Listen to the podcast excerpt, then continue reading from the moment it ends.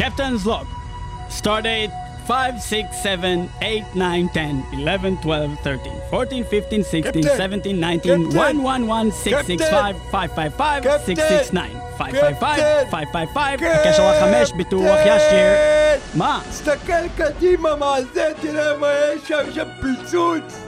מה זה הפיצוץ הענק הזה? לוטננט וורף, עם כל הכבוד, לוטננט וורף. אין שם שום פיצוץ, זה בסך המפקד. הכל אה, זה... אה, אוקיי, יש פה פיצוץ ענק, אוקיי, אני רואה את זה עכשיו. אבל אוקיי, אני לא רואה מדבר יותר כלום. בגלל שהסתכלתי על זה. רגע, אבל רוף דבר ככה! נכון, אבל מה אני אעשה שאתה עושה כל הנכון? אה, אז אני אתחיל עוד פעם?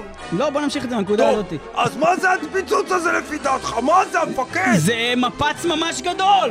אוקיי, ואיך זה קשור לזה, לתוכנית? אה, זה, זה המפץ הגדול! אוקיי, אז תסביר, מה זה אומר המפץ מה זה הגדול? מפץ הגדול? זה כששתי להקות אה, להקות? אה, מתפצלות ל... ל... לא, מההתחלה, יש להקה אחת. יש להקה אחת. יש אוקיי? להקה! ואז היא מתפצלת. למה? שתי כי יש שם להקות. פיצוץ בגלל בלהקה. פיצוץ גדול בלהקה, אה. מתפצלת, הזקנה מתפצלת לשתיים, כן. ושתי להקות שונות שמתחילות מאותה נקודה, וכל אחת ולולבים. לוקחת, ולולבים ולולבים מתלבלבים, לכל מתלבלבים אחד להם. זרת, זרת, זרת, זרת, זרת, זרת, זרת, זרת, זרת, זרת, זרת, וזה מה שאנחנו עושים היום יפה מטאל מאוד, מטאל.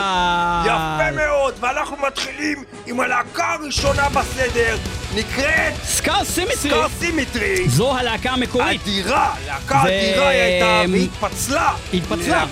ואנחנו מדברים על השיר קוואנטום ליפר מתוך האלבום האדיר שלהם, אלבום! המופת. הולוגרפיק יוניברס משנת 2008 עם הסולן קריסטיאן אלפסטם, זה כשכולם היו שמחים וטובים ביחד. בלהקה, נספר לכם מה קרה עם זה טובים And all things I drift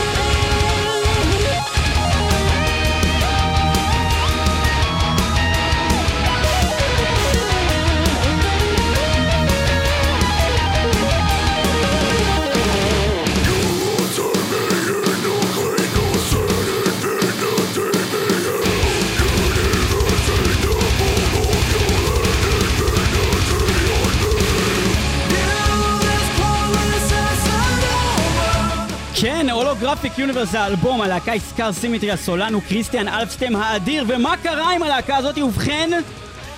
הזקנה התפצלה לשתיים. הזקנה התפצלה לשתיים, ממש מיד אחרי שחרור האלבום הזה, האלבום לדעתי הכי טוב שלהם, מ-2008. וגם לדעתם. לא, לא, יש גם אנשים כמו אודי פנט, שטענו שאלבום אחד לפני, אה, עם השיר The Illusionist, אה, הוא האלבום הכי טוב שלהם, Pitch Black Progress. טיפנט, נשמע לך בן אדם החלטי. הוא בן אדם די אדיר, אני אגיד לך את האמת. לא חבר לא טוב. היה, אבל הוא לא החלטי. לא, אבל באמת האלבום הקודם שלהם, Pitch Black Progress, גם היה אדיר, כן? כן. פשוט זה לדעתי בתור אלבום, אה, יותר טוב. ואז מה אה, קרה ללהקה? מה מה קרה? שקרה ללהקה זה כזה דבר, אה, אמי, אה, בעצם אה, קריסטיאן עזב את הלהקה ויצא בכל המקומות, כאילו, הודעה שהוא החליט לעזוב. אחר כך שראיינו את הלהקה, הם טענו מצידם שהוא לא החליט לעזוב, הם ביקשו ממנו לעזוב. הסיבה לזה שהם החליטו, זה מבחינתם המון המון בעיות איתו לאורך כל השנים, כאשר הקש ששבר את גב הגמל, היא, היא, היא הרצון שלו לעשות touring. אה, מה שגרם להם להחליט אה, להוציא אותו מהלהקה כי הם רוצים לעשות touring, ובעצם מה שקרה זה שלא רק שהלהקה התפצלה לשניים, ועוד שניה נדבר על הלהקה השנייה שנולדה מתוך הלהקה הזאתי, גם ה vocals התפצל לשניים, כי פה מה ששמעתם עכשיו זה הכל היה קריסטיאן. ה clean vocals, הגראולים, ה guttural, הכל, כל המנעד, הכל גאון היה. בן אדם אחד. איזה טוב. בעיניי, אולי הסולן הכי מגוון בכלל במטאל מבחינת מנקודה לנקודה. זאת אומרת, הוא עושה Backstreet Boys והוא עושה Satan. זה, אני לא יודע אם הוא הכי מגוון, אבל הוא הכי מוצלח בכל אחד הכי, מהדברים המנעד הכי השונים. רחב. המנעד הכי רחב. כי גם לאיך קוראים לו שראיינו יש מנעד מאוד רחב דן כזה. סואנו. דן סואנו, אבל אני חושב שמבחינה ביצועית, הוא יותר טוב אפילו מדן סואנו, אם לוקחים את כל אחד מהפרמטרים גם דן. סואנו אומר לך, אני אה, אמן אלבום, ועכשיו אנחנו מבינים שגם אולי קריסטיאן אלפסטם הוא אמן אלבום, היות והוא לא הסכים לעשות טורים. אז אני לא יודע מה קורה איתו ב live, אבל באלבומים הוא נשמע מטורף. עדנה, אני לא יודע אם אני יכול לעשות touring, אין לי את האפקטים. אז עכשיו מה אני לא יודע קרה? אם בלי אפקטים, אני יכול לצאת ל touring, זה לא אחרי יישמע טוב. שקריסטיאן עזב את הלהקה, אז הם בעצם אמרו, אוקיי, איפה נמצא מישהו שיודע לעשות גראולים כל כך טובים? איפה נמצא מישהו שיודע לעשות clean כל כך טוב? ואז הם הביאו שני סולנים, שאחד עושה clean ואחד עושה גראולים. ואף אחד מהם לא טוב ב profession שלו, כמו איך שקריסטיאן היה בכל אחד מהדברים. עדנה, אנחנו לא טובים כמו קריסטיאן, זה מה שאנחנו עושים. בכל אופן, אנחנו עוברים ללהקה אחרת שקמה על חורבות, אה, זאת אומרת לא על חורבות, כי בעצם סקאר סימטרי המשיכו כאמור עם שני סולנים אחרים, המשיכו לעשות את אותה מוזיקה אבל פחות טוב מבחינת השירה, לא היה להם אף הצלחה מסחררת מאז האלבום הזה בעיניי בכלל.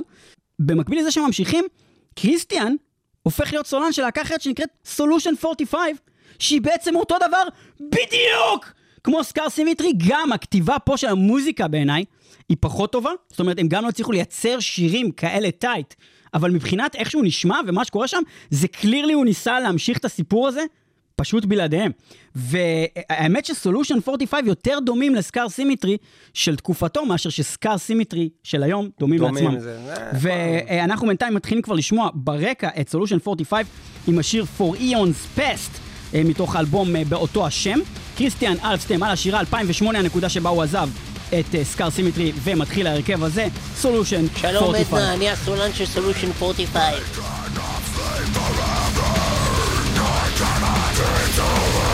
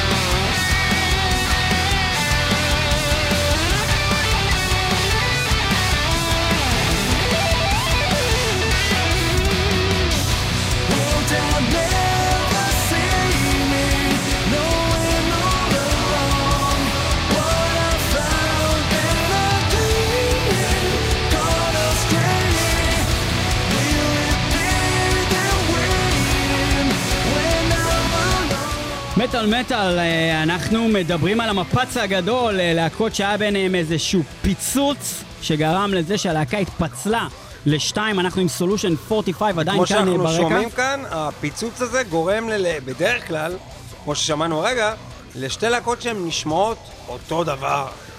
זה קורה לפעמים ככה, אבל בכל מקרה, אה, במה שאנחנו מביאים לפחות היום כאן בתוכנית, הרעיון הוא להביא באמת להקות ש... שגם זה נגמר ביניהם רע, שהיה פיצוץ וש... ושכל אחד טוען פה זה שלי, זה שלי, ולכן הדברים הם באמת אה, דומים או בסאונד, או בליריקה, או בתמה, או בנראות, או בהמון דברים ש... ש... שאנחנו אה, נעבור עליהם היום, ואנחנו התחלנו באמת את התוכנית הזאת עם Scar Symmetry שהתפצלה ל Scar Symmetry ו Solution 45, ואנחנו אה, ממשיכים. עם אה, להקות נוספות, כאשר אנחנו הולכים לדבר עכשיו על להקה שנקראת להקת ונום. מה אתה חושב על להקת ונום, ניב? ספר לי מה אתה חושב עליה. להקת ונום היא להקה שבאופן כללי, לא יודע אם הייתי רץ לראות הופעה שלהם. והייתי כבר, אבל uh, לא התלהבתי יותר מדי, כי הרבה מהרפרטואר שלהם הוא נחמד, הוא בסדר, אבל יש להם איזה כמה פיקים גדולים. אני חושב שהחוויה המשותפת שלי ושלך, זה היה בעיקר באיזה שנת 2000 שנת כזה. 2000, אלבום מסוים שנקרא Resurrection. שאני חושב שברמה העולמית, לא, לא, לא נראה לי שמישהו יודע על האלבום הזה. אף זה אחד לא כמו- אכפת מהאלבום הזה. זה, זה, זה כן, כן פתאום אתה שומע, כמו Brave New World של איירון מיידן, שמי שמבין עניין יודע שזה אחד האלבומים הכי טובים של איירון מיידן, אבל אף אחד לא יעז להגיד את זה. כי זה כמו לאהוב את מרץ, זה כאילו לא מקובל. יפה. אז אם כן, אנחנו כבר שומעים ברקע את Resurrection, שיר הנושא מתוך Resurrection משנת 2000, אלבום מאוד underrated, בעינינו האלבום הכי טוב של להקת ונום. רבים לא יסכימו, כמעט כולם לא יסכימו, אבל לא אכפת לנו, כי זה אלבום באמת שאני. מחפש שירים שלהם טובים ואני לא מוצא. אני לא מוצא.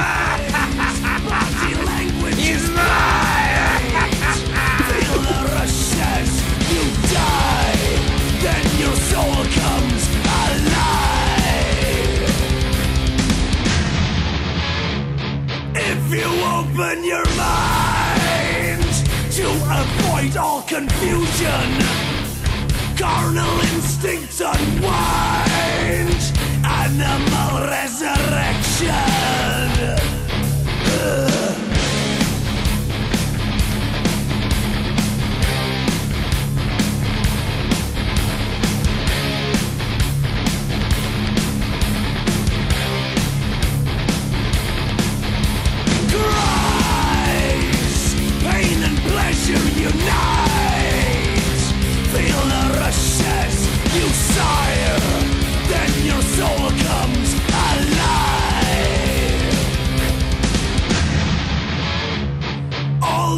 Reasons you find will be your contributions.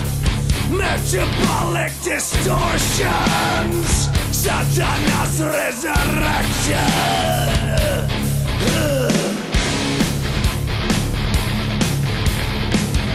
זה מעולה! זה מעולה! אם כן, קרונוס מקים אה, להקת אה, ונום והסולן המוכר אה, והאיקוני שלהם פה על השירה, ואנחנו אה, מדברים על להקה שייסדה דברים במטאל. אחת מלהקות הטרש, יש שיגידו, אה, אה, שעשו משהו שהם קראו לו בלק מטאל, שזה לא באמת היה בלק מטאל אה, פר סה למה שאנחנו מכירים היום, אבל מבחינת ליריקה זה כן, מבחינת מוזיקה הם עשו טרש עם מוטיבים של בלק. אה, והם המציאו, אה, אה, די המציאו את, את, את, ה- את הליריקה הזאת של בלק מטאל, ועד היום השיר שלהם, בלק מטאל, נחשב לאחד מפורצי הדרך במטאל. אני לא יכול לסבול את האלבומים הראשונים שלהם, וגם האלבומים החדשים שלהם, של, של ונום האלה עם קרונוס הסולן, הם נשמעים חרא מבחינת הקלטה, לא כמו מה שאנחנו שומעים עכשיו. ככל שהאלבומים מתקדמים מהאלבום הזה, הסאונד הולך ונהיה מסריח יותר, כמו שהוא היה בתחילת הדרך ב-In Link with Satan וכל הדברים האלה, בלק מטאל. הם הגיעו למסקנה שכנראה שמה שחסר לנו כדי להיות בלק מטאל זה להקליט בצורה יותר מאפנה. נכון, נכון, אבל במקביל לדבר הזה, מה שקורה זה שהלהקה מתפצלת, גם כאן היא מתפצלת. ונום אינק, אני מכיר. ונום אינק, אותו, אה, זה לא רק שזה השם ונום, הלוגו של ונום נשאר, אותו, הוא נראה אותו דבר. אותו עיצוב, זה ממש דווקא. וכתוב אינק, אינק. הלהקה התפצלה, ויש לנו פה יש בעצם ונום וונום בעם. ונום בעם. עכשיו, ונום בעם זה בלי קרונוס הסולן, בעצם יש לנו סול... הסולן הוא מישהו אחר שהיה פעם. בוונום, בו- לא. בוונום, אבל אני חייב לציין שלמרות שהם הלהקה הקטנה, הפחות מוכרת, והאנדרדוג, הם כיום הלהקה הטובה יותר בעיניי, כשהם עדיין מוציאים דברים טובים ורלוונטיים. שימו לב, ונום אינק, ונום אינק, כן. אנחנו עכשיו שומעים את There's Only Black, ושוב, הם מתייחסים לבלק, אבל הם עושים טרש גם!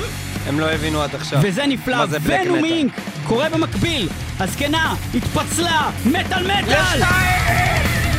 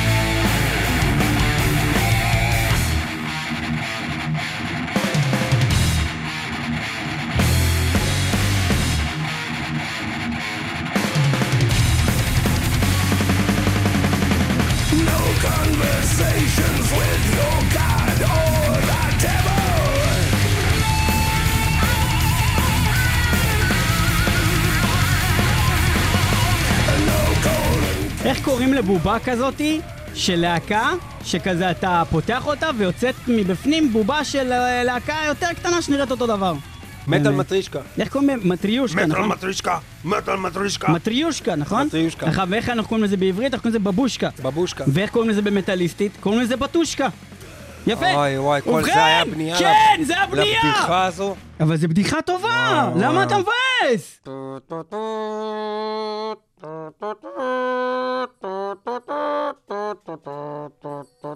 יורד הדגל. ובכן, בטושקה, אה, עוד להקה שהתפצלה לשתיים, שהיה מפץ גדול בין אה, חברי הלהקה, כאשר מה שקורה, בלי שניכנס אפילו לכל הפרטים של למה ומי ומה, כי זה לא באמת מעניין וזה גם עניינים של פולנים, אז לך תבין.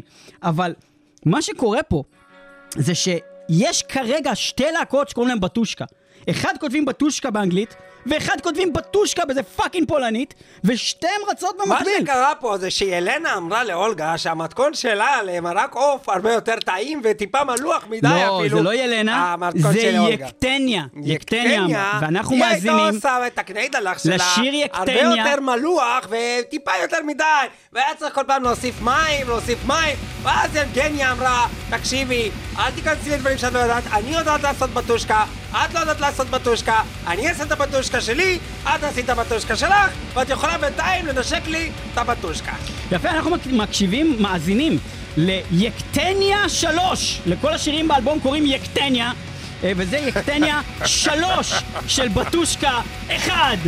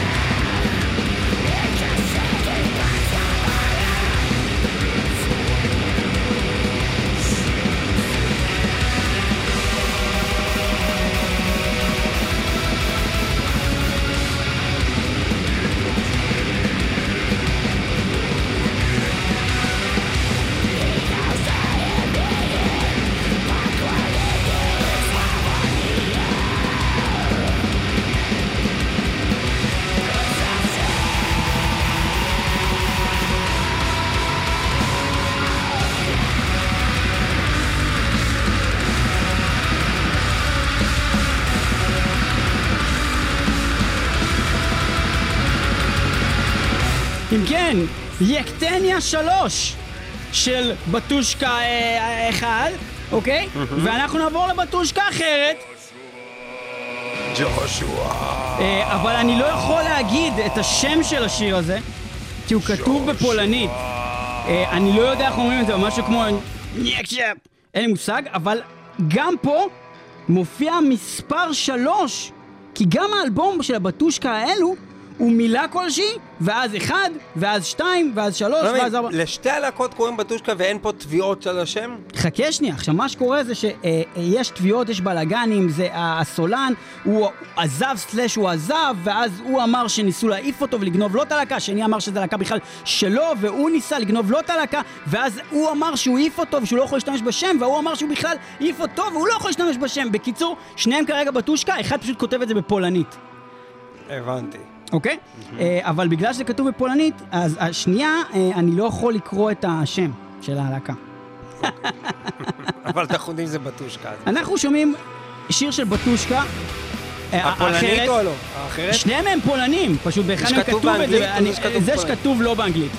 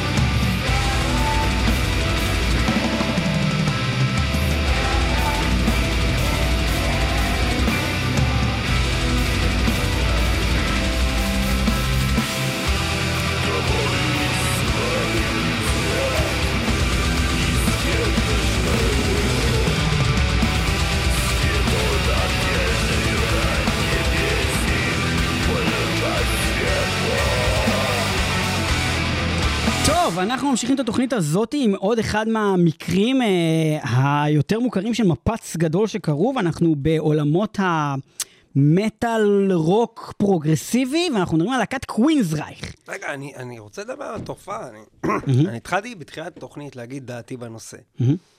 ואני לא מבין, כאילו, אם אני ואתה היינו עושים להקה, ועכשיו נניח היה ריב, אז מה, מישהו מאיתנו היה ממשיך, לה, כאילו, בסדר, מי שעדיין ממשיך עם אותו שם של הלהקה, הגיוני שזה דבר.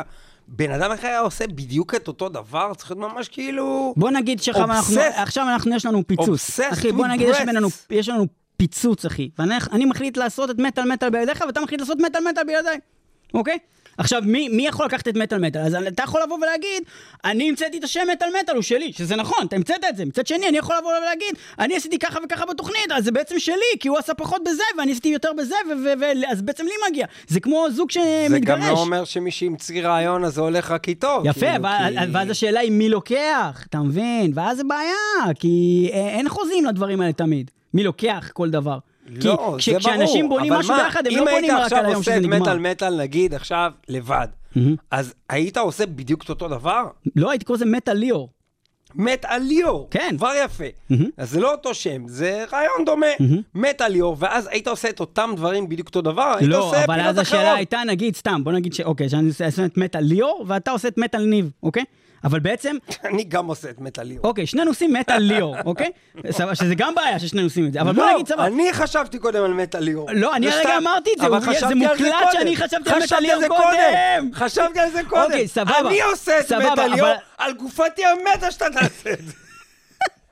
בקיצור, אז, אז מה שאני בא להגיד זה שבאמת, לא תמיד אה, אנשים מתכוננים לדברים האלה, ולא תמיד יש חוזים באמת ברורים, ולא תמיד דברים ברורים, אנשים פשוט באים, מקימים להקה אה, כאילו, ביחד, כותבים דברים ביחד, ואז פתאום הדבר הזה נורא מצליח, ואז פתאום אה, יש עניינים וכספים, ופתאום קובי פרחי בא ומשתלט על הכל, ואתה אומר כזה, כאילו, רגע, אבל קובי, אז מה אם אתה איש עסקים ממולח? גם אורי זילקה מגיע לו משהו חוץ מאת המטאל שופ. נפסטר, ביי. נפסטר בד! בקיצור, אז מה שאני בא להגיד זה, שלהקת Queensryche, Queensryche. אה, היה להם סיפור כזה, אבל הסיפור שלהם הוא מאוד מטורף, כי לא משנה כרגע מה, גם שם ריבים, ואז מחליטים להעיף את הסולן ואת המקים, אה, ג'ף טייט, והוא בכלל לא ידע, והם עשו איזה הצבעה בלעדיו, והעיפו אותו, ואת הבת שלו ואת אשתו, שהיא הייתה המנג'רית, והיא אה, אה, עשתה את ה fan club, והם פשוט העיפו את כולם ביחד בלי לדבר איתו וזה. עכשיו, יכול להיות שהם עשו את זה ממניעים מוצדקים, אני לא יודע, אולי הוא היה abusive, אולי הוא היה חרא, אני לא יודע מה הסיפור שלהם, אבל הם העיפו אותו מהלהקה. עכשיו, מה קורה? הוא עף מהלהקה, ואז הוא אומר, כוס אמא שלהם. מי הם בכלל? אני אעשה את הלהקה הזאת בלעדיהם. ואז הוא אומר, קווינזרייך זה שלי, והם אומרים, קווינזרייך זה שלי! ואז הוא אומר, סבבה, ואז מה קורה? סבבה, סבבה. ואז הם ממשיכים עם קווינזרייך, והוא ממשיך עם קווינזרייך, כשהם הגיעו לבית משפט ולא הייתה החלטה בנושא עדיין, במשך שנתיים היו שני קווינזרייך, בפסטיבלים, מופיעים, אחד איתו, אפילו לא אחד משהו בלעדיו. שונה, בדיוק אותה שתי ידע. קווינזרייך, ובשנת 2014... אפילו עם הנקודות של הגרמני הזה. הכל? אחי אותו דבר, רק אתה אומר, אני נראה את זה עם הסולן או עם סולן, עם- עם הגיטרי, עם זה הלהקה. בלי הסולן או עם הסולן בלי הלהקה, מה אני מעדיף? והם מנגנים את אותו דבר, את אותם אלבומים, זה בקיצור טירוף. ומה שקורה אה, עכשיו זה שב-2014, שנתיים אחר כך, אה, הם הגיעו באמת ל, ל, לבית משפט, אה, לערכאה יותר אה, גבוהה, והוחלט שג'ף טייט, הסולן, איבד את, ה, את, ה, את השם. זכות על השם. את הזכות על השם, והם נשארים כקווינזרייך, ומה שהוא עשה, זה הוא לקח, האלבום הכי מוכר של קווינזרייך, זה אלבום שנקרא Operation Mind Crime, נכון. ועכשיו ללהקה שלו קוראים Operation Mind Crime, לא רע. ולהם קוראים קווינזרייך. אז והם אנחנו... מופיעים רק את האלבום הזה, ולהם אסור להופיע את האלבום לא, הזה. יש להם כבר עם Operation Mind Crime יש כבר, אה, כבר חומרים חדשים כבר, כן, כן. אבל בכל אופן, אנחנו בינתיים נתחיל אה, לשמוע קודם כל את המקור, Revolution Calling, מתוך טוב. האלבום Operation Mind Crime.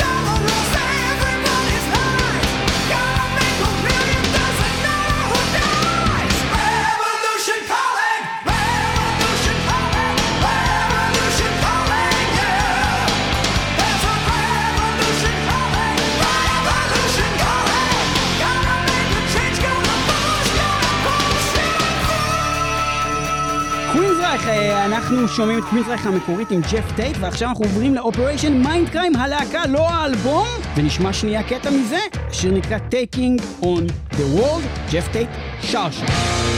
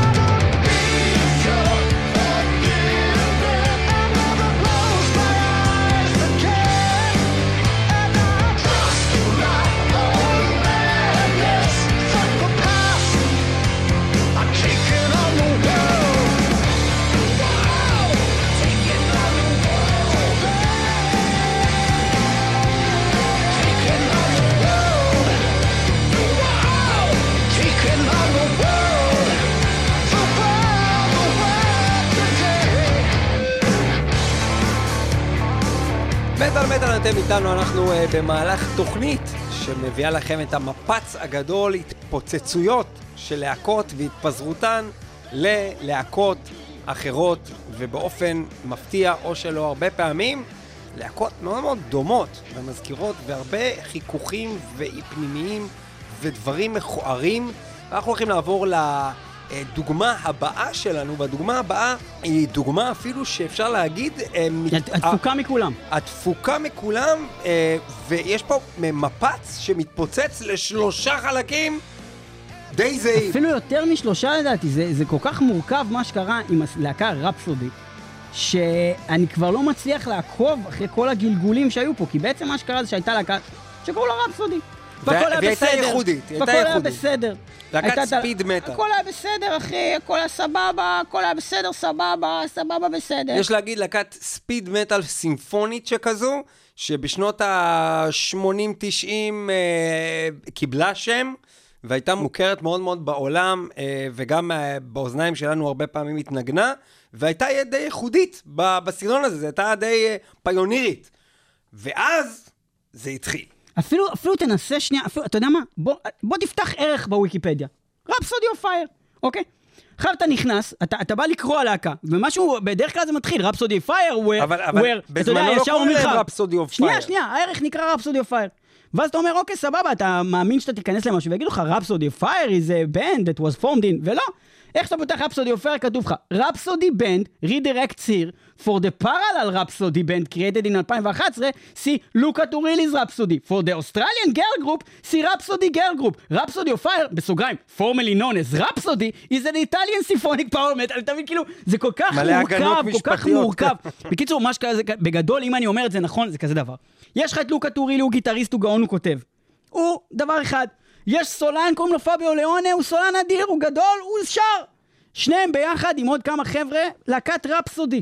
הכל טוב ויפה, אלבומים מדהימים. יפה. נוצרים חיכוכים, נהיים בלאגנים, והופה, יש פה בלאגנים, נוצרת מתוך הדבר הזה להקה בלי לוקה, שקוראים לה Rhapsody of Fire. אבל אם כן פביו הסולן, בלי לוקה הגיטריסט. לוקה אומר, רגע, מה זאת אומרת? אז הוא מקים את Luca Turilli's Rhapsody. שזה רק לוק... שזה לוקה, ו- ו- ולוקה וחבריו. ואז יש לך שלוש להקות. זאת אומרת, יש לך שתי להקות, כי הלהקה המקורית נקראת רק Rhapsody, היא כבר לא קיימת, היא התפצלה ל Rhapsody of Fire, Luca Turilli's Rhapsody, אבל אז רגע הם אומרים, רגע, אבל להקה של פאביו היא פחות טובה, כי אין בה את- הגיטריסט הגאון, והלהקה של הגיטריסט הגאון היא לא כל כך טובה, כי אין בה את פאביו, ואז מה הם עושים? הם עושים Rhapsody Reunion, שזה להקה אחרת, שהיא עם לוקה ועם פאביו, אבל בלי כל האחרים, אתה מבין? וכל זה קורה ביחד, במקביל, וכבר אתה לא יודע, ואז אתה נכנס לספוטיפיי, אתה אומר, בא לשמוע איזה שיר, ואתה אומר, איפה הוא יהיה השיר הזה? הוא פה, הוא שם, אתה לא מוצא את זה. עכשיו זה מצחיק, אתה נכנס נגיד ל Rhapsody of Fire, להקה, עם שם של להקה. נכנסת לר- ב- בספוטיפיי, והאלבום הראשון המלא של הלהקה נקרא זה Symphony of Enchanted Lands שתיים. אלבום ראשון של להקה נקרא משהו שתיים. אתה מבין, יענו? כל כך דפוק, כאילו.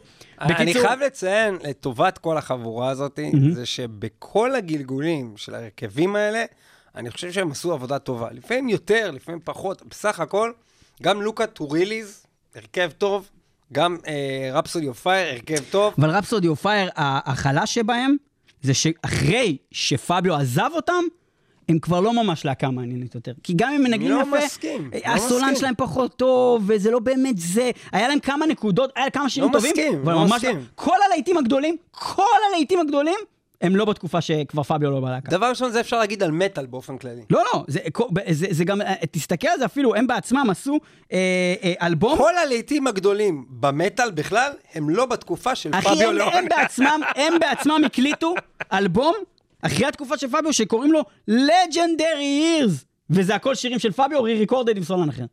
אז הם לא- זה יודעים, לא אומר הם כלום. יודעים שזה החומר הטוב. גם עוד שנתיים, אחי, גם עוד שנתיים סבתון הולכים להוציא אה, אלבום אה, Legendary Years, עם שירים חדשים. אחי, עזוב אותך, נו, לא אני אומר לך. אני אומר לך, זה- זה זה להקה. תקשיב, אתה, אתה בכלל מכיר לי. אתה יודע. אתה בכלל היית פעם אחת באיטליה. אתה היית באיטליה, תקשיב. פעם אחת באמת להקה איטלקית אה, מעולה, רפסודי, וכל ההתפרקויות שלהם מעולות. איזה מהם אנחנו הולכים בחבלה הזאת? אנחנו שומעים את רפסודי המקורית. המקורית, 1980 ו... 2000? שנת 2000. וואו, נה נה נה קודם כל הם לא היו נה, ב-80 נה. והם היו ב-90 והם, וזה אלבום אה, משנת 2000. וואלה, הייתי בטוח שהם התחילו בשנות סוף ה-80. לא, איזה רפסודי, אחי, איפה אתה? איפה אתה ואיפה אני? ואיפה אני ואיפה אתה? איפה אתה ואיפה אני? איפה אני לא ואיפה אתה? לא מומחה לרפסודי. האלבום ככה הראשון שלהם ב-1997 לדעתי, וואו. אה, ואז 98, 2000, אה, האלבום המלא, כן. ואנחנו מאזינים לאלבום משנת 2000 שנקרא דונו ויקטורי, אנחנו מאזינים לשיר דונו ויקטורי עם פביו ליאונה על השירה, וזה נהדר! Fire is raging on there by the field While Iron is fighting a war on the heel The army of dark or the thunder, the strong Some people are calling the brave and the soul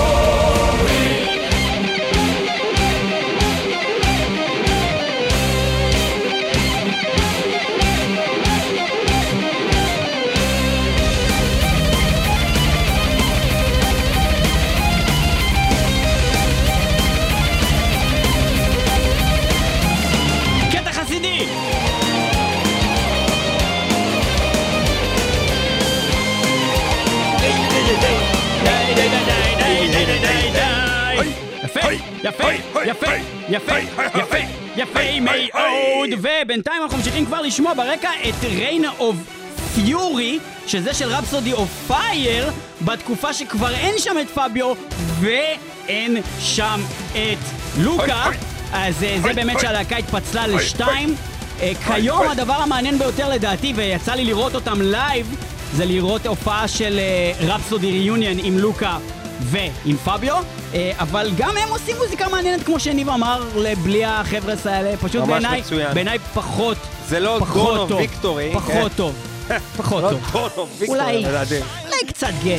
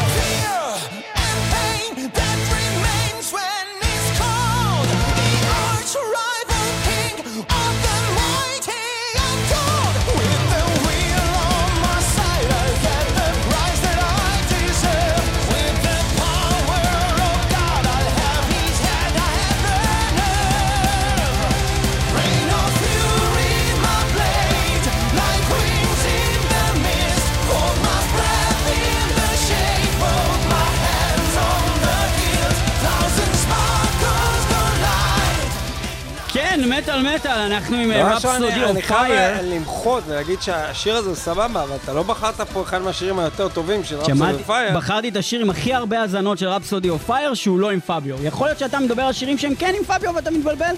ואתה פשוט מדבר על רפסודי עם פייר, אה, אוף פייר כשפביו כן היה הסולן. טוב, לא יודע. אני מדבר על תקופה זה, אני לא שפביו. הוא אינו הסולן.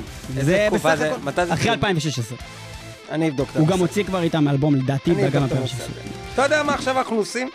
אנחנו עכשיו עוברים לדבר על אה, בעצם אה, מקרה פרסט הנד. עד עכשיו דיברנו בתיאוריה, דיברנו על להקות שעשו, שהיה מפץ, ואנחנו הולכים לדבר עכשיו עם דמות מיוחדת שהולכת לספר לנו פרסט הנד על מקרה נוראי שכזה, שבו להקה היה בה מפץ גדול, והלהקה התפצלה, וזה בדרך כלל קורה בצורה הכי נוראית שאפשר, וזה רע, ויש ריב, ואנשים נפגעים משני הצדדים, ואנשים אוכלים סרטים, ואנחנו הולכים לדבר עכשיו עם מירי מילמן, חברה ותיקה ויקרה שלנו, אה, שכיום היא סולנית להקת Distorted. אגב, גם Distorted היא הייתה סולנית שלהם, היא עזבה אותם, הם התפרקו. היא הקימה לימים את להקת System Divide עם בעלה, Sven de Caluwé, אה, בעלה- בעלה כרגע לשעבר, אבל לא נעשה ספוילרים, ואחר כך הלהקה הזאת התפרקה, ועכשיו Distorted חזרו, ואנחנו הולכים לדבר איתה עכשיו בטלפון. בואו נתקשר אליה.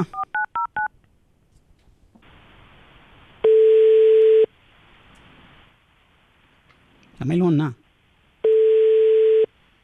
הלו? שלום, הלו? הגעתי למירי? לא? אה, טעות, סליחה. כן. איזה פדיחה, אחי. התקשרתי לא נכון, אחי. זה היה מביך ממש מה שקרה פה עכשיו. וואי, וואי. וואי, זה לא נעים. לא נעים, אחי. הלו? יואו, את לא מבינה מה קרה הרגע. התקשרתי כנראה מספר לא נכון, והגעתי כנראה איזה משפחה של ערבים או משהו כזה, והייתי בטוח מה, שאת זה- עובדת זה עליי. לא ערבים, זה לא ערבי, זה היה איזה אמריקאית. לא, היא אמרה כזה, הלו, הלו. אמרתי, עד כמה מירי מצחיקה שהיא עושה עכשיו את הקול הזה, וזה לא הייתה. אוקיי, לא אולי משנה. אני אעשה את הקול הזה. אוקיי, בוא נתחיל מההתחלה. שלום למירי מילמן. היי! היי. מה קורה? בסדר, בסדר, הרבה זמן כמה שלא זמן לא דיברנו. אירחתם אותי? כמה זמן לא עשית מטאל? כמה- כמה- נכון. מה עשית? מה עשית ב-20 שנה האחרונות? שלום. אה, עשר שנים, עשר, למה אתה מזלזל? שש שנים, למה עשרים? שש? שנים, אוקיי. מה מה היה? כן. מה קרה? מה היה? רגע, לפני שאנחנו נעבור על מה היה ומה קרה, אנחנו רק נציין. disclaimer, כן. שאנחנו כן. נגיד שעכשיו מירי הסולנית עוד פעם של Distorted, וזה קורה, כפיים, כפיים. ואתם יכולים לראות אותה על במות, בכל מיני אירועים. ובכן, אנחנו מדברים על אה, להקות שהזקנה התפצלה לשתיים, כן. ואנחנו הולכים לדבר עכשיו על להקה שקוראים לה System Divide, שעשתה System. Divide לעצמה והתפצלה לשתי להקות. ואנחנו הולכים לדבר על דבר כאוב, על lovers quarrel שקרה פה בתוך הלהקה הזאת, ועל מה שקרה עם כל הסיפור של סיסטם דיווייד. אנחנו ניתן לך להתחיל, ואז אנחנו נשאל מלא שאלות. לא, לא, אבל לא? היא צריכה להתחיל מההתחלה. צריכה לספ- לספר את כל הסיפור. אבל היא לא של- יכולה לספר את כל הסיפור, אתה יודע אוקיי, כמה זמן זה ייקח? בקצרה, בקצרה את הביוגרפיה שלך עם סוון, ואז להגיע למקום הזה. כן. נכון, שלוש, ארבע, ו... אוקיי. ו... בשנת 1982, אימא שלי ילדה אותי לא, בבית חולים... fast forward, אה, fast אה, forward. רק את אה, עם סוון. אה. You psycho. אה, אוקיי, הבנתי. אני הכרתי את סוון לפני המון שנים, כשדיסטורטד הביאה לארץ את המונומרס ולנקצ'ה. סוון היה מתופף בלהקת לנקצ'ה. עכשיו, כשהכרתי אותו, זה היה, אני לא זוכרת באיזה שנה זה, 2002, לא יודעת מה. אה, ממש לא אהבתי את הבן אדם הזה, הוא אפילו היה ממש מעצבן בעיניי.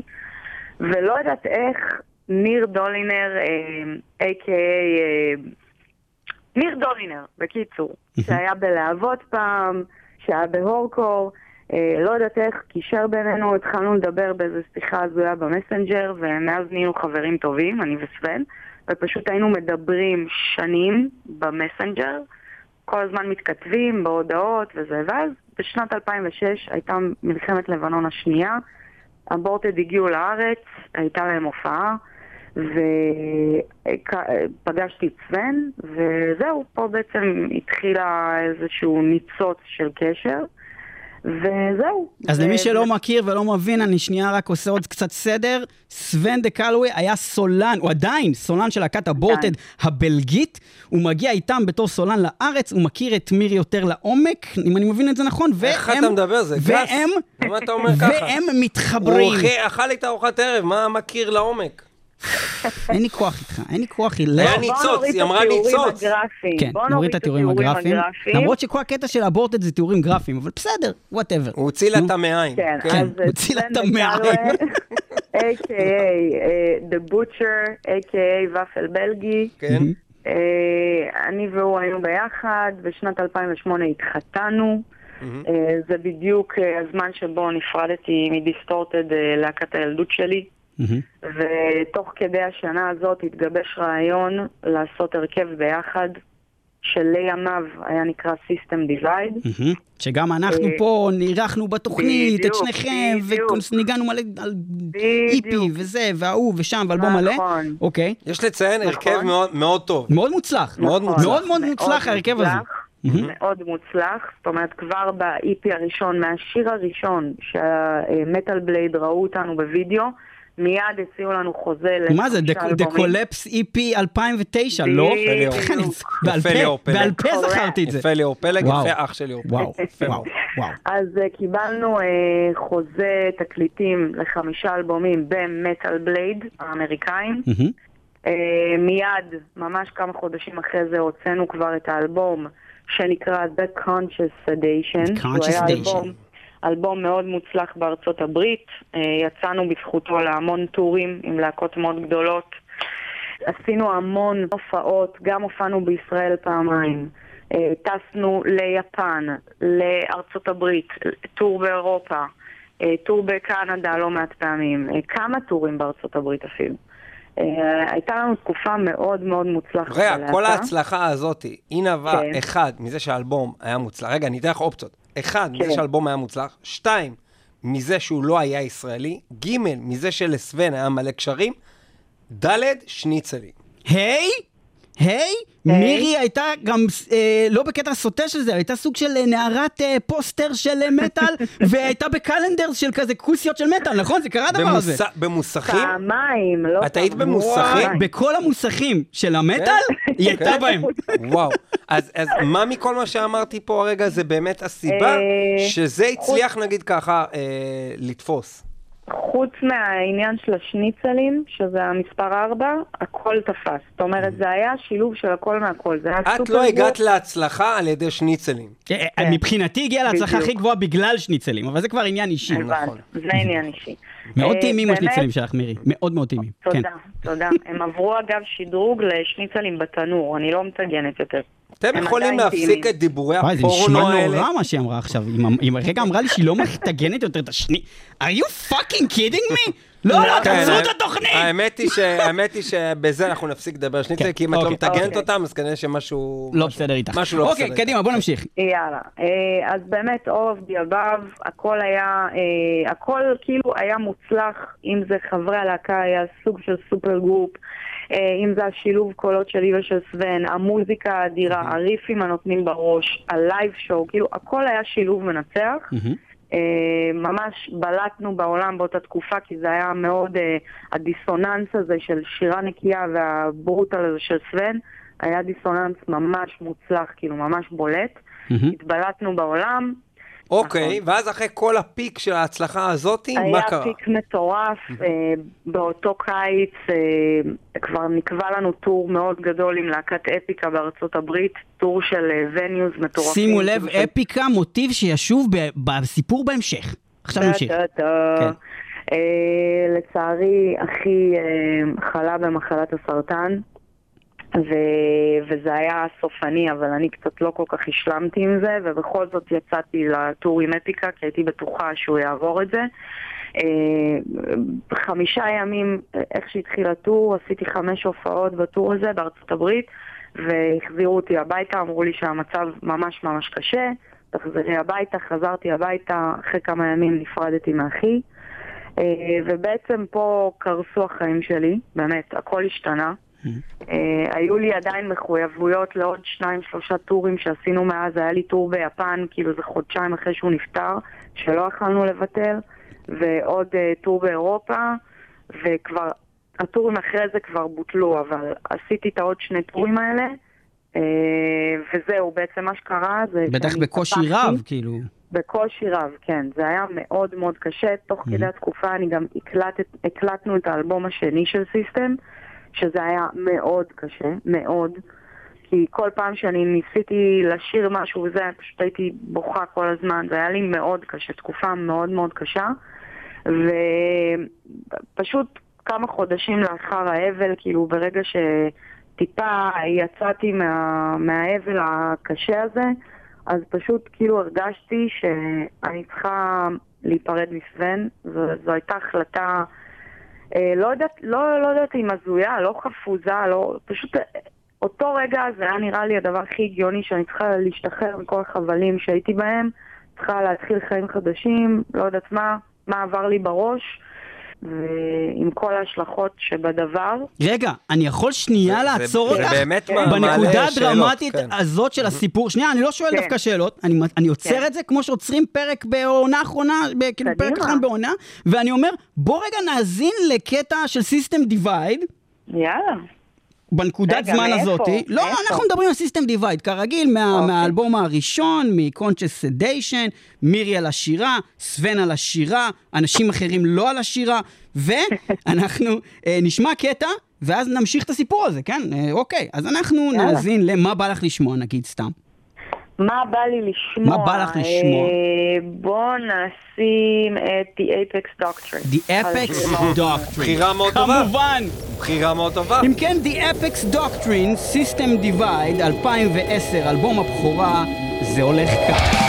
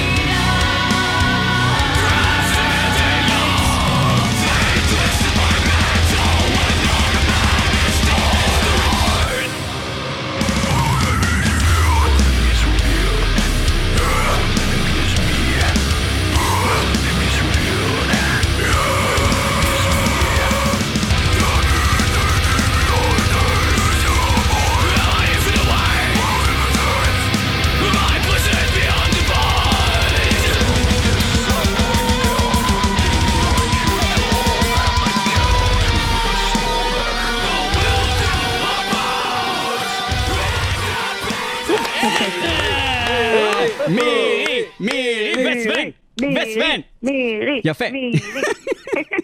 אוקיי, ואז אנחנו עכשיו בנקודה הזאת בסיפור, ניב רצה לשאול שאלה. אני- אני רציתי להבין רגע לפני שאנחנו ממשיכים בסיפור. אה, בבקשה. היה לך, אה, היה לך מקרה מאוד מצער במשפחה, אני לא יודע אם זה אישי מדי לשאול דבר כזה, כי כאילו לא אמרת, אבל אם אחיך לא היה קורה את הדבר הזה, את חושבת שאתם עדיין הייתם ביחד, או שקרו דברים בלי קשר, שזה איכשהו הסתדר ביחד?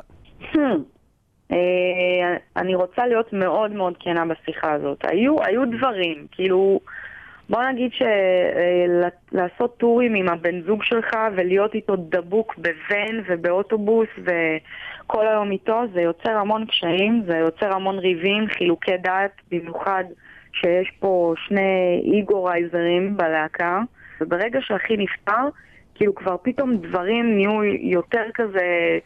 אה, באור יותר אה, ברור, מה שנקרא. פתאום הבנתי, אוקיי, אני כבר אה, בת 30, אני צריכה להתחיל לחשוב על לעשות משפחה, מה יקרה, כאילו, אה, אה, סוון כל הזמן יוצא לטורים, הוא לא בבית, כאילו, מתחילות ליפול מחשבות כאלה. אה, וזה מחשבות במיוחד אחרי שאתה מאבד מישהו מאוד מאוד קרוב, אז פתאום דברים מתחילים להשתבש. משהו שתמיד אהבת לעשות, אני הייתי עושה מוזיקה מגיל חמש. כל מה שחלמתי עליו בחיים זה להיות על במות, זה לעשות טורים. ופתאום כשמאבדים מישהו כל כך קרוב, אז אתה, אתה אומר, רגע, מה אנחנו בכלל? מה, מה אני בכלל? אני כאילו בן אדם אחד מתוך כל העולם הזה, פתאום הכל נראה מפחיד, פתאום הכל נראה גדול. ו- ומתחילים לחשוב דברים יותר עמוקים. ופה בן אדם מתחיל להתחרפן. וזה מה שקרה לי, אני התחלתי להתחרפן. וזהו, החרפון הזה, הפחד הזה, החרדה הזאת, זה, זה נכנס ל- לתוך הקשר. אמרתי, אוקיי, מה יהיה? מה אני אעשה? גם סוון עדיין באותה שנה היה חייב לצאת, להמשיך לצאת לטורים. אז אני הייתי המון לבד. עם ו- הבורטד. כן, עם הבורטד. אה, אני הייתי חייבת להיות בעסק כי ההורים שלי היו מפורקים. אז הייתי חייבת להיות שם. אני היחידה שידעתי איך להחליף את אח שלי בעסק, אז בעצם הייתי חייבת להישאר. זה היה אילוץ של החיים. אה, זה משהו שלא שלטתי בו. אוקיי, אז, אז אה, אז שנייה, אז you grew apart, אה, קרו את הדברים, כן, ובוצעה הפרידה, ואז מה קורה עם System Divide? אז רגע, הפרידה הייתה בחלקים. בהתחלה אני אמרתי שאני רוצה להיפרד, ואז הוא טס לטור, ואז הוא חזר, וחשבנו שנישאר, אבל לא. כל הזמן זה היה כזה, נשארים, חוזרים, נשאר, לא ידענו כאילו מה קורה.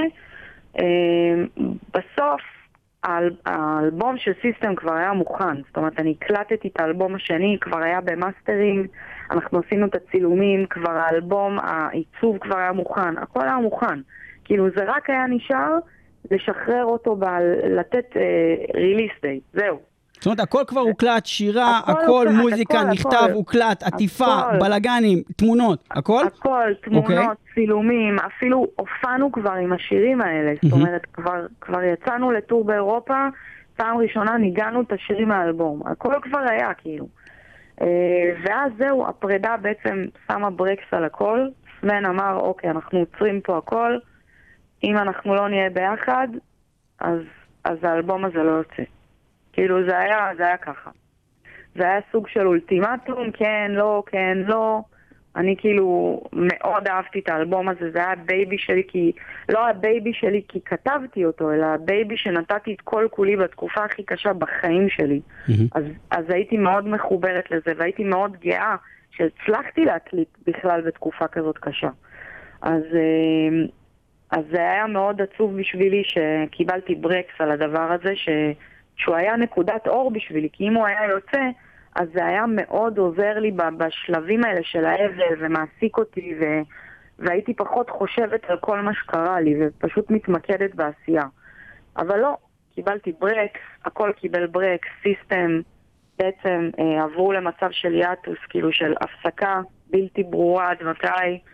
במקביל גיליתי שנעשו אודישנים להחליף אותי, אני גיליתי את זה ככה מאחורי הקלעים.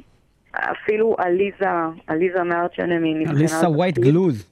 Yes. אליסה ווייט גלוז נבחנה על תפקיד. אגב, היא כמעט ולקחה את הגיג של סיסטם, אבל כמה ימים אחרי היא קיבלה את הגיג של ארצ' אנמי שבעצם שינה את כל החיים פני. העולם! בדיוק. כן. וואו. אה, מה היה קורה אם אליסה הייתה לוקחת את זה? אגב, היא החליפה אותי בשתי הופעות בטור הזה של אפיקה שאני הייתי צריכה לחזור הביתה. היא החליפה אותי, וככה נוצרו יש המגעים. תיעודים של אליסה יש וייט גלאז. שרה שירים שאת בעצם כתבת והקלטת עוד לפני זה? בדיוק, וואו. בדיוק, וואו. בדיוק. היא גם, אה, היא גם הייתה מגניבה, יאמר לזכותה. היא החליפה אותי בהתראה קצרה והייתה מגניבה. מגניבה. כן, היא הייתה אישה די מגניבה. אפשר להגיד שהיא לא אישה אישה מגניבה. נכון, היא עשתה עבודה טובה בהתחשב לסיטואציה, היא הייתה אחלה. אבל אחרי זה היא רצתה להחליף אותי בסיסטם דיווייד. אתה מבין? ואז היא כבר לא הייתה אחלה. אה, וזהו, ואז, לא. ואז קיבלה את הארט של אנמי ובעצם ניצלה מהכעס שלי, מהרייד שלי. רף, רף אוף מירי. אוקיי. וזהו, מסתבר שכבר לקחו זמרת אחרת, כבר הקליטה את האלבום, אני עדיין הייתי בסרט שאולי אני אחזור. אז בעצם את כבר הקלטת את כל האלבום, ובעצם החליטו לגנוז את כל הגרסה כן, הזאת, כן, כן, להביא גנזו זמרת. אחרת, לשיר את השירים שאת כתבת. והקלטת כבר. בדיוק. Oh my god. בדיוק. זה אני מטורף. כבר- אני אפילו כתבתי מילים לאלבום הזה, הפזמונים היו שלי, כל המלודיות באלבום הזה, המלודיות שירה, התפקידים, ההרמוניות, הכל זה שלי. חוקי? את בעצם סוג של דיוויד אלפסון. מה? אה, דיוויד אלפסון? דייב מסטיין במטאליקה, באלבום הראשון. ככל הנראה שזה לא מה הקטנת אותה לרמת דיוויד אלפסון? נו כן, מה? ככל הנראה שזה לא חוקי. אפילו קיבלתי קרדיט באלבום, אבל זה לא חוקי לעשות את זה. אבל פשוט, אני פשוט הייתי כל כך הרוסה ממה שקרה לי, שאני אמרתי די, די, אין לי כוח. עזבו אותי מהאלבום הזה, רגע, לפני כמה שנים אנחנו מדברים בעצם זה היה? אה, 2014. מה זה לא, נו, אז עברו כבר יותר משבע שנים. עברו אותה. שמונה שנים, כן, שמונה שנים בערך. עכשיו זה התיישנות, אה, נו. תשע עוד מעט, כן. חלה התיישנות של שבע שנים, כן. אבל זה עדיין כואב. זה אוי, כואב. כי זה אלבום שמאוד מאוד אהבתי. מאוד אהבתי, זה אלבום גאוני. התפקידי שירה שלי שם היו מדהימים, באמת, אני יכולה להגיד שזה היה ה masterpiece שלי. ה masterpiece. רגע, ואז מה קרה? אה, ואז אה, פשוט אני הוחלפתי מבלי שידעתי. אני הוחלפתי, אני עדיין חיכיתי, סבן כל הזמן אמר לי, כן, נשחרר את האלבום, לא נשחרר, שיחק איתי.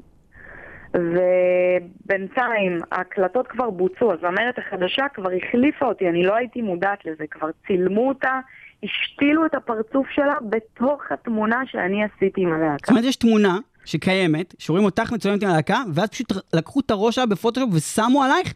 לא את הראש, את כל הגוף, אה, ממש, הוציאו אה, אותי. אה, פשוט כן. עלייך, באותה תמונה, לא. צילמו את התמונה אפילו עוד פעם. בדיוק. מטורף. זה תמונות אגב שאני גם. שילמתי עליהן. כאילו, יותר מזה. אני גם שילמתי על ההקלטות וגם שילמתי על התמונות. אז הייתי חלק מזה, ופשוט נגנזתי, שלא הייתי.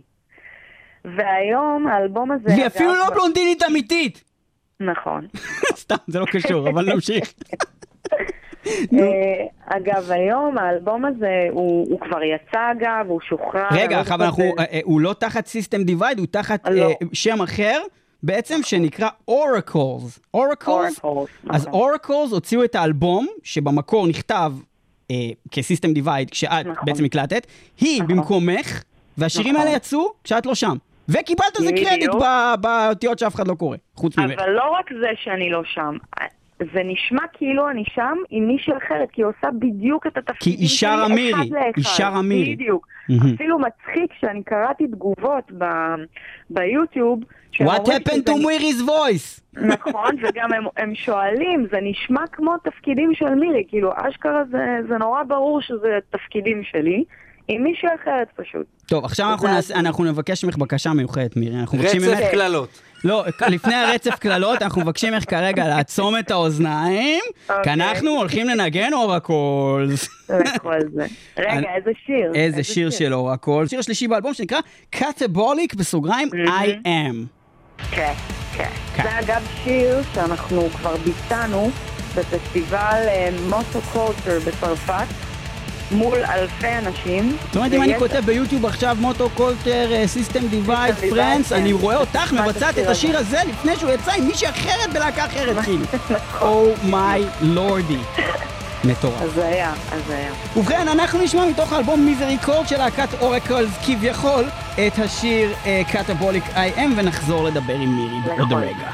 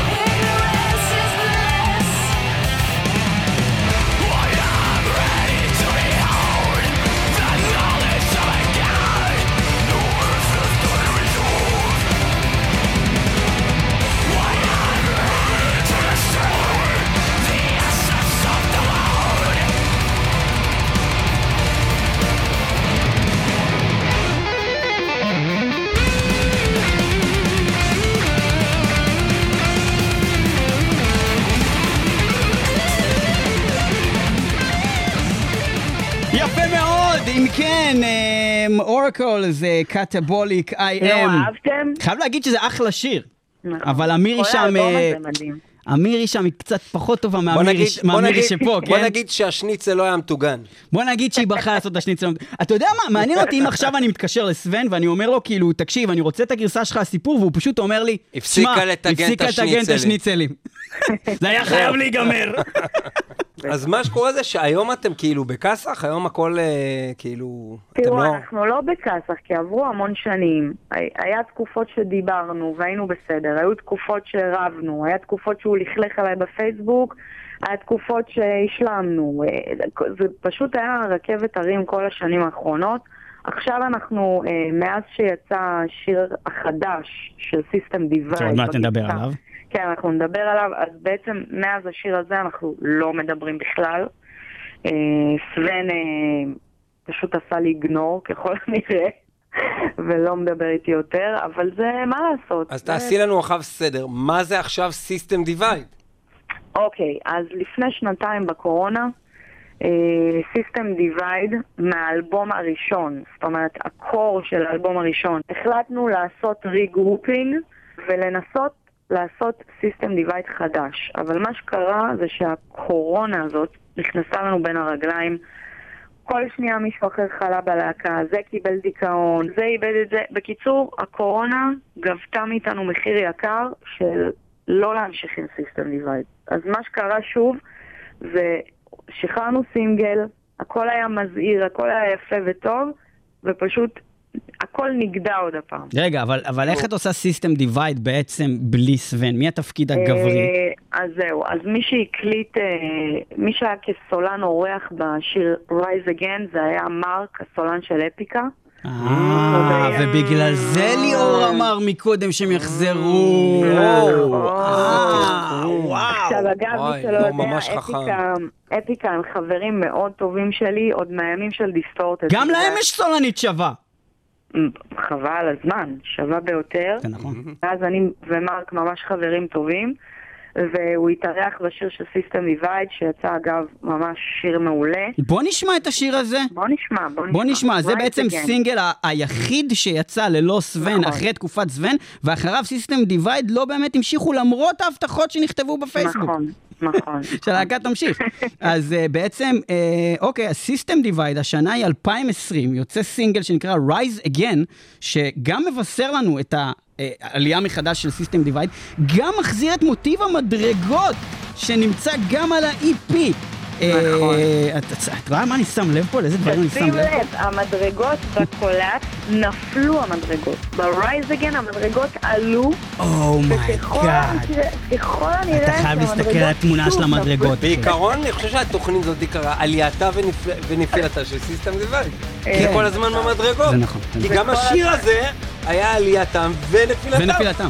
אנחנו נשמע שנייה את Rise Again ונחזור לסיכום הדברים של החלק הזה של התוכנית. קדימה, Rise Again, System Divide, מירי חוזרת על השירה, הסינגל האחרון, to date, שיצא ואולי יצא ל System Divide.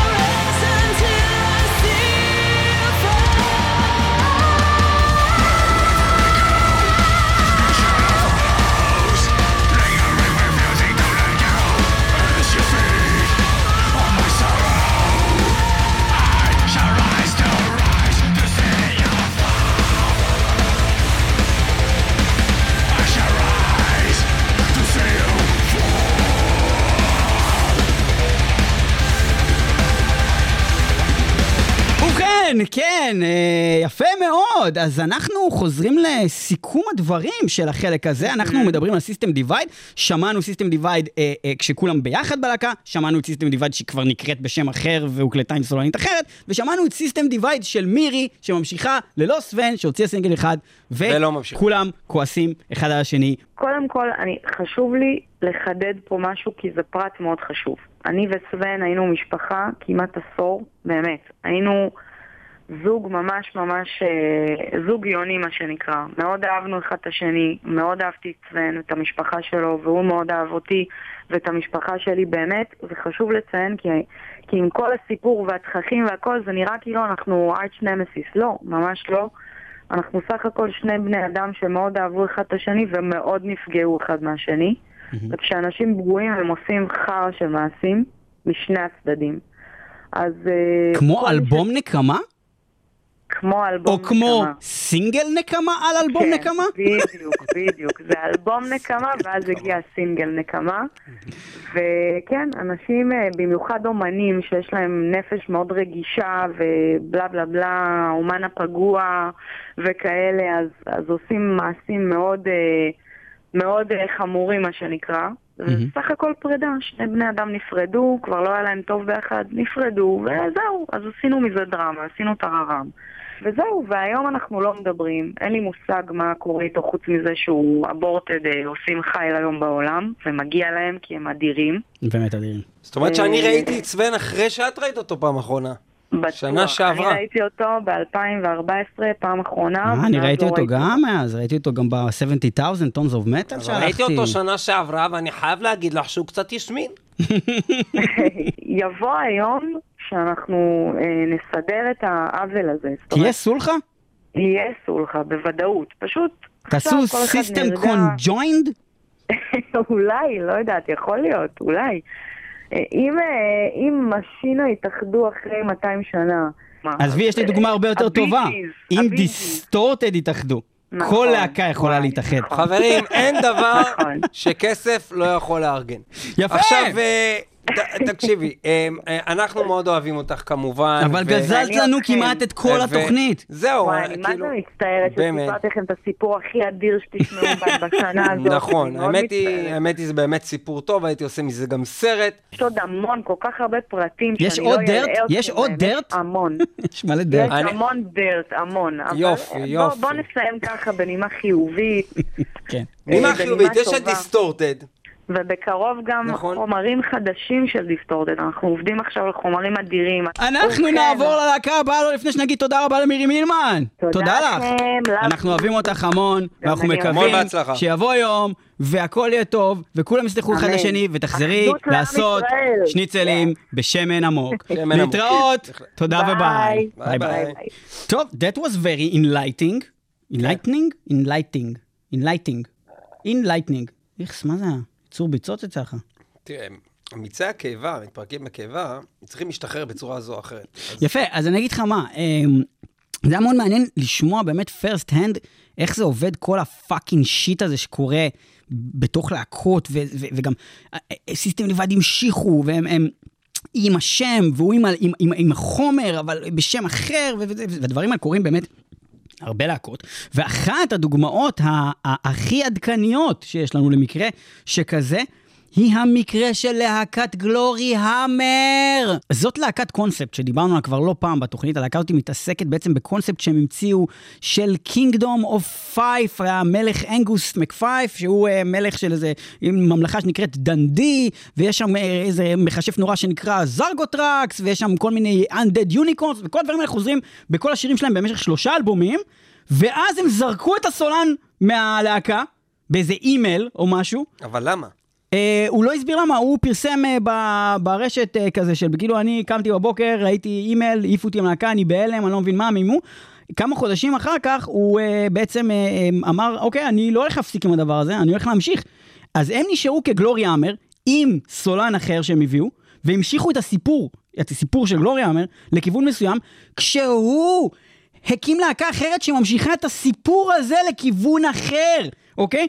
והוא בעצם, אה, המלך שהוא היה קודם, ההירו שהוא היה, קראו לו אנגוס מקפייף, והוא אחריו הקים להקה שקוראים לה אנגוס מקסיקס, כי הוא עכשיו- כאילו עכשיו- ההמשך של זה. כן.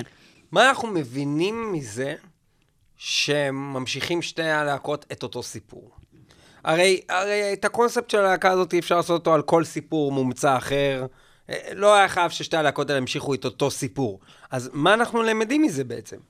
שזה בעצם סוג של נקמה? לא זה סוג של נקמה, לעשות דווקא? לא, זה לא, זה מישהו שהיה מושקע במשהו במשך עשר שנים, והוא היה חלק מהיצירה שלו, ואז עכשיו אומרים לו, אנחנו ממשיכים היצירה הזאת בלעדיך, והוא אומר, אני אמשיך עם היצירה הזאת בלעדיכם, כי היא שלי, בדיוק כמו שהיא שלכם, יא בני זונות אנטישמים. אז זה ממש נשמע בכלל כמו לא יהודי, דווקא, כי- מה קשור אנטישמים? ואז הוא אומר לה, יהודים, מה זה קשור ליהודי? אנטישמי זה כל הגזע השמי, מאיפה אתם יודעים שאני לא מוסלמי? ואומרים לו, תראה לי את הזין שלך, נראה אם עשית ברית מילה. ואז הוא אומר, מה? גם נוצרים עושים את זה, פשוט עושים את זה בגיל אחר, מאיפה אתה תדע אם אתה רואה את הזין שלי אם אני יהודי, נוצרי או ערבי? ומה שאני מנסה להגיד זה שיהודי אה, נורמלי בעיקרון, היה אומר, אני אעשה את זה יותר טוב מאיך שאתם אבל זה מה שהוא מנסה שאלה- לעשות. קודם כל, השאלה היא מי הוא זה שכתב את הרעיון. האם זה הוא? אבל זה לפעמים כותבים ביחד, וזה שייך ביחד. ו... אז בוא נניח שהם ישבו לפני עשר שנים והם כולם החליטו על העולם הזה שהם יצרו, של משהו מטומטם לגמרי שהם עשו. ואז הוא מחליט, אה, הם מוציאים אותו מלהקה, ואז הוא אומר, אה, אז למה הוא לא הולך ויוצר משהו יותר מצחיק, יותר טוב? אגב, למה אגב, זה עושה פחות? זה פחות או יותר מה שהוא עשה, כי הוא לקח את הסיפור לכיוון אחר. זאת אומרת, לצורך העניין, אה, מה שקורה זה כדבר. בואו נתחיל שנייה מגלוריה אמר. אוקיי, נתחיל מהלהקה המשותפת שכולם בה ביחד, שתומאס עדיין הסולן, ואנחנו נשמע שיר, אוקיי? קטע משיר. השיר נקרא Legend of the Astral Hammer, שמדבר על ה-Hammer of Glory ועל הנסיך הזה מ-The Kingdom of Five, אנגוס מקפייף. וזה הולך ככה. Legend